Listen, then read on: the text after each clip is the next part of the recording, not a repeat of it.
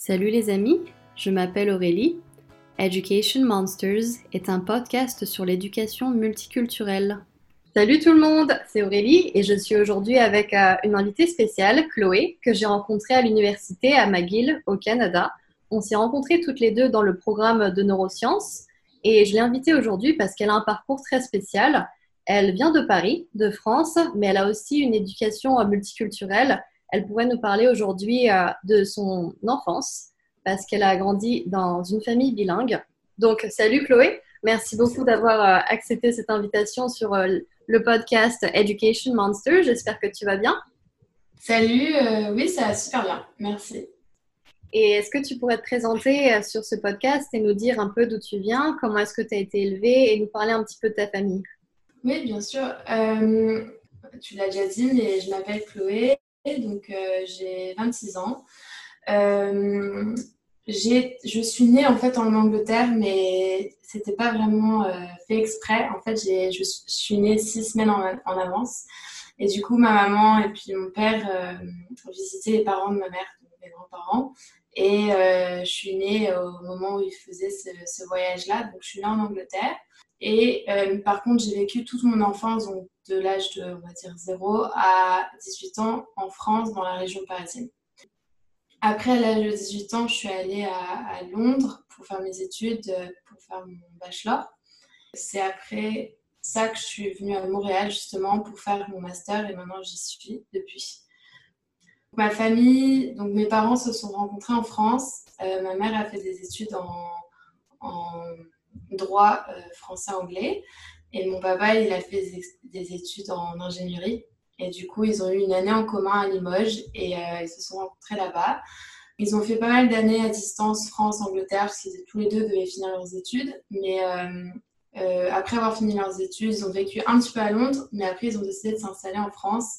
Et donc, ils ont eu leurs trois enfants. Bah, moi, je suis née en Angleterre, mais leurs trois enfants ont vécu leur enfance en France. Ok, super. Donc, tu as vécu en France, mais tu as aussi été dans une école internationale. Est-ce que tu pourrais nous parler de cette expérience et comment est-ce qu'elle t'a enrichi sur le plan personnel et qu'est-ce que tu as aimé, qu'est-ce que tu n'as pas aimé? Moi, j'ai commencé mon éducation complètement, on va dire, normale, c'est-à-dire que je suis allée dans une école primaire euh, française, euh, l'école de banlieue, quoi, l'école, euh, l'école qui correspondait à où j'habitais. Et c'est seulement à l'âge de 7 ans, donc quand j'étais en CE1, que ma maman a décidé de me mettre euh, dans cette école internationale. Et à cet âge-là, je, faisais seulement deux demi-journées.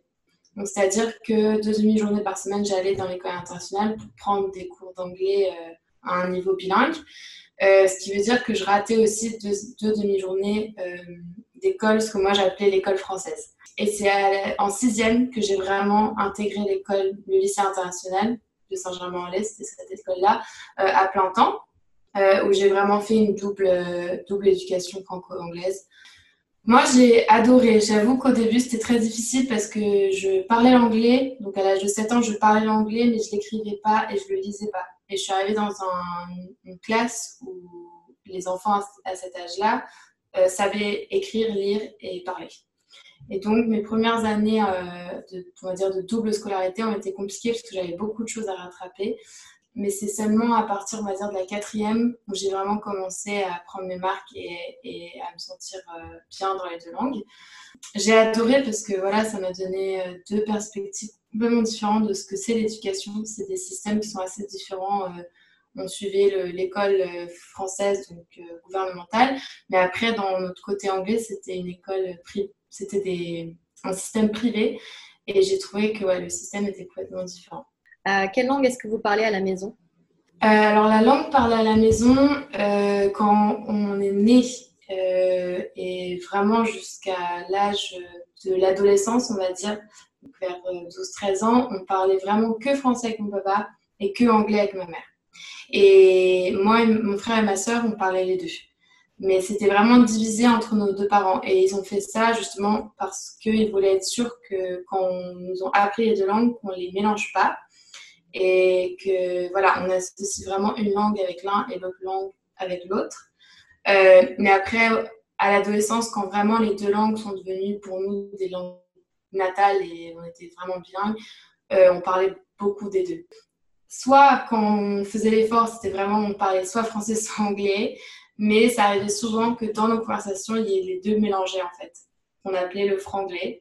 Et est-ce que tu as une préférence euh, des langues? Est-ce qu'il y a plus une identité euh, qui t'amène à soit parler plus français ou plus anglais dans la vie de tous les jours? Est-ce que ça a évolué par rapport à tes circonstances, mais aussi par rapport à là où tu étudié Oui, c'est une question super intéressante parce qu'on euh, on me la pose souvent. Et c'est vrai que j'ai pas trop de réponses, à part, mis à part le fait que je pense que ça dépend vraiment euh, des personnes avec qui je parle, mais surtout de quoi je parle. Donc, par exemple, c'est bizarre, mais mon humour est, en français. J'ai beaucoup plus de mal à faire des blagues et à, avoir cet humour assez euh, rapide, on va dire, en anglais. J'ai oublié de préciser, mais à l'école, quand je faisais ma double scolarité, les langues euh, les matières que je faisais en anglais, c'était euh, littérature, euh, histoire et géographie. Donc toutes mes hum, matières scientifiques, je les ai faites en français. Donc toute la science pour moi était en français. Et après, j'ai fait mes études de sciences, de neurosciences en anglais. Donc ça a changé. Toutes mes bases en neurosciences maintenant sont en anglais. Mais après, si on parle vraiment de culture, je dirais que je me sens quand même plus française.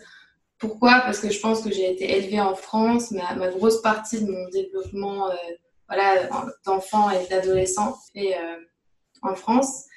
Euh, donc voilà, je dirais que culturellement française, mais dans les langues, ça dépend vraiment ouais, du sujet ou de la personne avec qui je parle. Est-ce que tu peux aussi nous parler de tes influences, par exemple les médias ou les films que tu as pu voir Qu'est-ce que tes parents t'ont donné, par exemple, comme dessin animé? Est-ce que tout ça a été plus en anglais ou plus en français? Est-ce que tu as pu choisir ou est-ce que ça a été imposé? Euh, Oui, bah, encore une fois, c'était c'est quelque chose qui a changé au cours de, mon enfance parce que au début, pareil jusqu'à l'âge de 7 ans, donc avant que je sois mise dans une école où j'ai commencé une double scolarité, beaucoup des médias que j'avais, c'était en français. Donc on avait la télé euh, française, euh, on n'allait pas beaucoup au cinéma à cette époque-là, mais je veux dire, quand on allait au cinéma, c'était des films en français. Toutes nos cassettes étaient en français. Euh, nos, beaucoup de nos livres étaient en français aussi. Après, je dirais que les, livres vraiment pour enfants, on avait les deux langues. Mais en majorité, ce qu'on regardait, ce qu'on écoutait, euh, ce qu'on lisait, c'était en français. Voilà, quand j'ai commencé cette double scolarité et que j'avais tellement de retard sur les autres, ma maman a décidé vraiment de tout basculer et tout devenu du jour au lendemain presque J'étais enfant, hein, donc je me rappelle du jour au lendemain, ça se c'était sur plusieurs mois, mais tout est devenu anglais. Donc on a eu la télé anglaise, donc anglophone, nos films, pareil, on les regardait en anglais, nos livres, on les lisait en français. Et c'est fou parce que maintenant, j'ai continué ça. Donc ça veut dire que je lis très rarement en français. Euh, mes films, pareil, à part si le français est de langue euh, originale, genre le film, pardon, est de, langue euh, française à l'origine. Là, je regarde en français. Mais c'est quand même quelque chose que j'ai gardé. Entre guillemets, j'ai presque perdu, ou plutôt, j'ai pas eu cette référence culturelle française. Parce que pendant toute cette période vraiment clé, donc l'adolescence, euh, la jeune adulte, où vraiment on commence à, se créer cette identité culturelle et, vis-à-vis des médias, etc., bah, moi, c'était l'anglais qui, a pris le dessus. Donc, je dirais que la plupart de mes références sont, anglaises. Est-ce que tes parents t'ont accordé la même importance? Tu as dit que tu étais un petit peu en retard euh, à l'école quand tu euh, as commencé euh, la double éducation, mais est-ce que ça a été la même chose ou la même lutte avec tes frères et sœurs? Donc mes frères et sœurs, ça a été un petit peu différent parce que je suis la première de trois. Et moi, j'ai commencé cette double scolarité assez tard, on va dire, dans, ma vie. Alors que ma sœur, quand elle, a commencé, elle devait pas avoir plus de 5 ans, donc peut-être qu'elle rentrait au primaire. Et mon frère, lui, était en maternelle. Du coup, ils n'avaient pas vraiment ce retard parce qu'ils sont arrivés à l'âge où justement les enfants commencent à apprendre à écrire, commencent à apprendre à parler, commencent à apprendre à lire. Euh, donc non, je pense que pour eux, c'était quand même plus simple. Le changement justement de langue à la maison avait été fait. Donc euh, eux, ils avaient eu ces influences-là beaucoup plus tôt dans leur, dans leur vie. Après, on ne parle pas d'années, hein, on parle de peut-être 2, 3 ans, 4 ans d'écart, mais sur l'enfance, ça, fait, ça va vite et du coup, ça, représente beaucoup, je pense, en termes de développement. Donc, ça a été un peu différent, c'est sûr.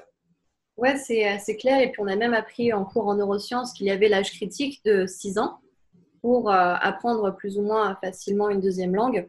Est-ce que tu as vu même la différence entre ta propre apprentissage et celle de tes frères et sœurs qui ont commencé plus tôt? Ou peut-être que même euh, la facilité est personnelle? Mmh. C'est compliqué parce que je pense qu'on a, tous été très, très, euh, entre guillemets, scolairement très bons. Je ne sais pas si parce que moi j'ai dû compenser pour ce retard. Je dirais qu'on a des niveaux complètement équivalents en anglais. Je dirais qu'à l'écrit, j'ai peut-être un écrit qui a toujours été plus euh, formel. Je sais pas comment expliquer, mais qui m'a beaucoup aidé justement dans le côté académique. Et c'est peut-être aussi l'environnement euh, du fait que tu sois la première, que tu sois l'aînée, que tu traces aussi ton chemin et que tu puisses euh, même donner un meilleur exemple pour ton frère et ta sœur qui, eux, ont pu s'adapter, mais aussi communiquer avec toi dans les deux langues et donc apprendre de par ton expérience à eux-mêmes s'exprimer euh, aussi à l'école. Euh, bah moi, j'ai eu euh, une expérience très différente. J'ai appris l'anglais à l'école en sixième. Comme tout le monde, c'était ma LV1. Mais j'ai vraiment commencé à parler l'anglais quand j'ai déménagé aux États-Unis. J'avais 21 ans. Et là, c'était très dur. C'était même plus par orgueil que je, me suis mise à l'anglais et à vraiment vouloir et maîtriser cette langue parce que je voyais mes parents immigrants qui venaient, qui tout d'un coup avaient perdu leur accent euh, après avoir pris des cours du soir en français. Donc, si eux peuvent apprendre le français, moi, je peux clairement apprendre l'anglais, qui est une langue euh, même beaucoup plus proche que le français, que eux du cambodgien. D'accord. Je trouve que euh, même à 6 ans, qu'il ait une facilité ou non, tu n'es jamais vraiment bloqué par ce que ton cerveau a déjà appris. Je trouve que c'est aussi important de mettre le focus sur les adultes qui veulent apprendre une nouvelle langue, que non, tu n'es pas, pas condamné en fait. Ah, complètement. Mm. Ouais, et que même dans les autres langues qui ne sont pas euh, les communications euh, traditionnelles, comme par exemple, je pense euh, à la programmation et au code, qui sont des langues, en fait, des langues mais informatisées, ça aussi, je trouve que ça, ça demande une énergie cérébrale. Mais c'est vraiment intéressant que tu parles justement de l'apprentissage de la langue une fois qu'on est adulte, parce que comme, comme tous les élèves français, j'avais une LV1 pour moi qui était l'allemand et j'ai fait une LV2, donc l'espagnol. Et j'avais mes deux langues nationales euh, bilingues, français-anglais. Et bon, j'étais pas nulle en allemand, mais je dirais pas que c'était non plus naturel chez moi d'apprendre l'allemand. Et l'espagnol, en fait, j'ai tellement détesté ça que je l'ai pas fait jusqu'au bout. Parce qu'on avait ces deux langues, on avait le droit de pas faire une, une LV2. Et les gens me disaient souvent, mais Chloé, t'es bilingue, comment ça se fait que t'es pas forte en langue? Et je pense que c'est ça, apprendre une langue à l'enfant, euh, enfant, c'est pas du tout le même processus que quand on est adulte. Ça veut pas dire qu'en adulte, c'est pas possible de le faire, c'est juste, ça demande d'autres efforts, je pense. Et même, il faut qu'il y ait un intérêt, et je pense que l'intérêt, c'est peut-être le plus important. Moi, j'avais pas, j'avais pas cette, cette envie, on va dire, d'apprendre, par exemple, l'espagnol.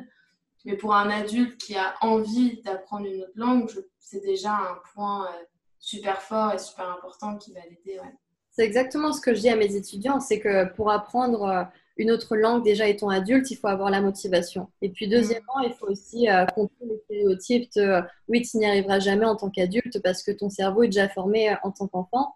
Et je trouvais que c'était hyper intéressant ce que tu avais dit par rapport aux attentes des bilingues parce que euh, les gens te disent euh, Ok, euh, tu es bilingue, donc tu as une facilité pour apprendre les langues. Et j'ai été dans le même cas que toi parce que, soi-disant, mes parents m'ont aussi appris le cambodgien quand j'étais plus jeune, sauf qu'ils ont arrêté à l'âge de 3 ans parce qu'ils voulaient vraiment que je m'intègre dans la société française. Donc c'était que du français à la maison. Et même s'ils parlaient en cambodgien, on avait, je ne sais pas pourquoi, le réflexe de répondre en français. Donc au fur et à mesure, on l'a perdu. Mais même plus tard, du fait qu'on voit que je suis asiatique, ils pensent que je parle une autre langue. Il y a même des gens qui s'approchent dans la rue, qui me disent ni hao ou konnichiwa en pensant que oui, je connais automatiquement une autre langue. Est-ce que tu as voyagé dans d'autres pays euh, où les gens euh, assumaient directement que tu parlais anglais parce que euh, tu étais blanche? Ouais, c'est intéressant comme question. Quand j'ai voyagé, justement, je pense que automatiquement, mais même pas parce que l'autre me l'impose, mais parce que moi, je, je, directement parle anglais. Parce que l'anglais vraiment a cette valeur de langue universelle. j'ai jamais senti ça dans l'autre sens. C'est-à-dire, j'ai jamais senti quelqu'un qui est venu me voir et m'a dit Ah, toi, on dirait que tu parles anglais. Donc, non. Mais par exemple, je suis allée au Vietnam il n'y a pas longtemps. C'est fou parce que c'est un pays où, oui, l'anglais est quand même parlé par beaucoup de personnes, mais ils ont encore cette fascination pour le français. Donc, une fois que je commençais à leur parler et qu'ils me demandaient, ah, parce qu'on parlait en anglais, mais après ils me disaient, tu viens d'où? Et je disais la France. Là, tout d'un coup, ils voulaient parler français parce qu'ils étaient vraiment, ils voulaient, voilà, il y avait cette fascination euh, pour le français. Euh, donc, c'est, ouais, c'est intéressant. Quelle a été la tranche d'âge euh, qui s'intéressait le plus au français? Est-ce que c'était plutôt des gens de l'ancienne de génération qui ont en plus d'expérience avec le colonialisme français ou c'était des jeunes euh, qui se sont modernisés ou un peu des deux? Je dirais que c'est un peu des deux. Et comme tu dis, moi j'étais assez choquée parce que justement avec toute cette histoire de colonialisme, j'étais, convaincue ouais, qu'ils ne seraient pas très euh, accueillants des Français. Je me suis mise à leur place et je me suis dit, si il s'était passé ça dans mon pays, euh, je ne sais pas comment je serais, je sais pas si je serais aussi bienveillante envers, envers les Français. Euh, mais je dirais que c'est un peu des deux. C'est encore quelque chose qui est très présent dans le pays, que ce soit chez la génération qui a vraiment vécu cette histoire-là, ou même la nouvelle génération. Euh, a encore peut-être cette illusion que la France, c'est un pays qui est voilà, à Paris, euh, c'est ce romantisme français. Le romantisme, ça revenait beaucoup. ils aimaient beaucoup parler d'amour, de copains, copines. Donc après, j'y suis pas restée très longtemps et j'ai pas envie de faire des je ne sais pas si c'est vrai pour tout le monde, mais en tout cas, de ceux que j'ai rencontrés, c'était très présent. Ouais, Chloé, je peux te confirmer exactement qu'il y a une fascination euh, sur euh, les Caucasiens, euh, du moins en Asie. Et puis, c'est quelque chose que j'ai vécu même dans ma famille, parce que même ma grand-mère qui me disait toujours de me pincer le nez pour avoir un nez plus fin ou d'éviter le soleil, parce qu'il il fallait avoir la peau la plus blanche possible. Donc, ils sont toujours en fascination euh, sur euh, les peaux claires et aussi euh, sur les traits européens, mais aussi le, même le compliment de, dire que tu es métisse ou que tu as l'air métisse et sous-entendu métisse blanc. C'est pas métisse noir ou métisse mm. autre chose. C'est vraiment le métisse blanc qui est, valorisé dans mm. les asiatiques, ou du moins dans ce que j'ai vécu dans ma famille. Est-ce que tu as été un petit peu idéalisé Ah, complètement complètement. Euh, parce que moi, je, mettais souvent des t-shirts. Et c'est vrai que je suis assez blanche de peau. J'ai hérité ça de ma maman qui est, qui est aussi blanche de peau. Euh, très pâle, quoi. Et, euh, et on me disait souvent, on m'arrêtait dans la rue et on me disait couvre-toi, couvre-toi, il faut que tu restes blanche. Donc ça, on me l'a dit souvent. C'est sûr, dès que, dès que j'ai eu la chance vraiment d'être invitée chez les gens plusieurs fois, euh, à chaque fois, ils appelaient leurs amis pour leur dire Hey, regarde, je suis avec une blanche. Donc, il y avait quand même cette, cette fascination, c'est sûr. C'est compliqué, je trouve, de, de, créer vraiment un relationnel qui est euh, égalitaire quand la personne en face va dire des choses qui vraiment vont sous-entendre que voilà, je suis blanche, donc je suis riche. Et donc, c'est, je ne sais pas si j'appelle ça du succès voilà, je me sentais voilà, idéalisée, euh, on assumait beaucoup de choses sur moi sans, forcément me connaître. Et j'ai une autre petite anecdote qui est, très, euh, qui est en relation avec le Covid et je trouve qui est intéressante. C'est que vers la fin de mon voyage, euh, le Covid est devenu quelque chose qui a pris énormément d'ampleur dans le monde. Et c'était au moment où la France et l'Italie sont devenus vraiment des épicentres pour le virus. Et ce qui s'est passé, c'est que pour les Vietnamiens, toute personne blanche était potentiellement porteuse euh, du virus. Et donc, j'ai eu beaucoup de personnes qui m'ont, par exemple, qui ne voulaient pas que je rentre dans le restaurant ou qui ne voulaient pas que, que je rentre euh, dans l'auberge. Il y avait des auberges qui acceptaient plus des Français, des Italiens euh, dans, dans l'auberge.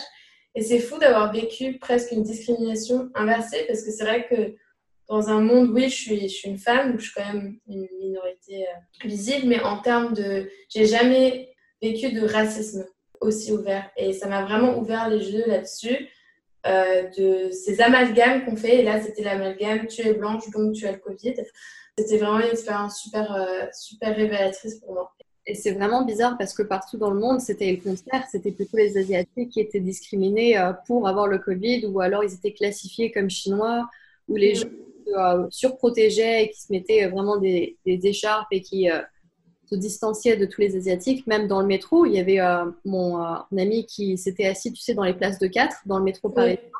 Il y avait une famille et ils sont tous partis. Oui, ben, je pense qu'au début, c'est ça, comme le Covid venait de la Chine, on a, beaucoup de gens ont, ont fait ce racisme-là. Mais après, c'était inversé. Donc, il y avait beaucoup moins de cas en Asie et du coup, beaucoup plus de cas en Europe. Et en tout cas, en Asie, c'était vraiment l'inverse. Et donc, euh, vraiment une expérience intéressante. Et c'est ça, d'assimiler la couleur de peau ou l'apparence de quelqu'un avec ce critère qui est bah, pas forcément vrai.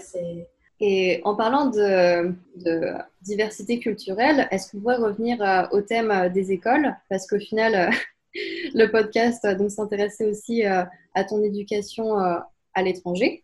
Tu nous disais que tu avais aussi voyagé à Londres pour faire tes études, pour faire ton bachelor. Est-ce que tu peux nous parler un peu plus de cette expérience et euh, comment est-ce qu'elle t'a été bénéfique ou qu'est-ce que tu n'as pas aimé là-dessus? Venant d'une famille franco-anglaise et ayant beaucoup de familles en Angleterre, au final, tous mes cousins, par exemple, sont, en Angleterre, et venant d'une école où j'étais, en fait, l'école où j'étais était vraiment divisée en sections internationales, c'est-à-dire chaque section euh, pratiquait une langue différente. Et donc, dans ma section, la section britannique, parce qu'en fait, il y avait section britannique et américaine, beaucoup des élèves partaient à l'étranger et surtout partaient en Angleterre pour faire leurs études. Donc, je suis arrivée au moment où je devais choisir mon école et parce que j'avais jamais vécu en Angleterre, j'avais comme l'impression d'avoir cette partie de moi que j'avais jamais vraiment explorée et je me suis dit que c'était l'occasion idéale. Donc, je suis allée à Londres euh, ce que je dirais, c'est que j'étais très déçue. Mais je pense j'étais peut-être, c'était un idéal que je m'étais créé. Et Londres, ça reste quand même une ville très cosmopolite, euh, très internationale. la connexion que j'aurais pu avoir euh, avec la culture anglaise était déjà compliquée parce que j'étais dans, dans une capitale qui est quand même très différente du reste de l'Angleterre. Mais aussi, je me suis j'ai aperçu que beaucoup de mes amis en fait étaient français et donc que je recherchais cette culture française, même dans un pays qui, dans mon identité, de, je suis quand même 50% anglaise. Donc ça a été une expérience, bah, je pense, importante parce que ça m'a fait réaliser quand même culturellement, j'étais beaucoup plus française qu'anglaise. Mais après, c'était quand même super de faire une éducation à 100% en anglais, de, faire des sciences en anglais parce que je l'avais jamais fait. Donc non, j'ai pas de regrets, euh, c'était juste une désillusion pour moi. Euh, et, ça m'a quand même, voilà, ça m'a aidé à plus me, me définir, savoir que, qui j'étais, d'où je venais. Mais quelles ont été tes attentes euh, quand tu es partie là-bas? Qu'est-ce que tu pensais qui est arrivé euh, et qui du coup t'a déçu bah, Je pense que je me sentirais chez moi, que je, je, je, je serais excitée d'être là, que j'aurais eu envie peut-être de vivre plus longtemps, en fait, de rester après mes études. Et c'est complètement l'inverse qui s'est passé. Bah, de toute façon, j'ai vraiment pas aimé Londres. Euh, mais ça, c'est aussi parce que moi, je viens quand même d'un petit village en France, oui, qui est proche de Paris, mais ça reste un petit village. Et de vivre tout d'un coup dans une capitale comme Londres, qui est une capitale quand même assez bah, énorme, très peuplée et, très euh, stressante. En tout cas, moi, je l'ai vécu comme stressante. Euh, donc, il y a eu ça. Et puis, pareil, il y a eu le fait que j'ai eu des amis anglais, mais le, lien que j'avais avec mes amis français ou même autres européens était beaucoup plus fort que le lien que j'avais avec mes amis anglais. Donc c'était plus ça, je pensais vraiment me sentir chez moi, euh, me faire un, réseau euh, anglophone, et puis ça, voilà, ça s'est pas passé. Mais est-ce que Londres, ça a été ton premier choix pour euh, étudier et faire ta licence? Oui, par contre, c'était mon premier choix, mais plus vis-à-vis -vis de l'école parce que je suis allée à, King's College London et ils avaient un, très bon euh, euh, bachelor pour les neurosciences. Pour le coup, c'était vraiment génial. J'ai adoré ma licence. Euh, j'ai eu des, profs vraiment de qualité et ça m'a fait aimer les neurosciences. Donc, pour ça, j'ai été super contente. Et est-ce que tu as pensé retrouver une communauté française quand tu as déménagé à Montréal pour faire ton master aussi en neurosciences?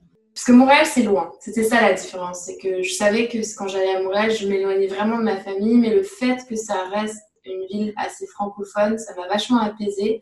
Et au final, euh, je l'ai vécu, j'ai super bien vécu. J'adore pouvoir parler mes deux langues dans une ville où justement il n'y a pas ce, il y a plus de, de frontières entre l'anglais et le français. C'est vraiment une ville où on parle les deux simultanément. Euh, ça, j'adore ça. Et de pouvoir voilà, vivre les deux côtés en fait, de, mon éducation culturelle dans une ville, j'adore ça. Mais ça reste différent. On reste au Québec, donc c'est apporter cette autre euh, vision du français, de la francophonie, euh, au milieu d'un pays anglophone.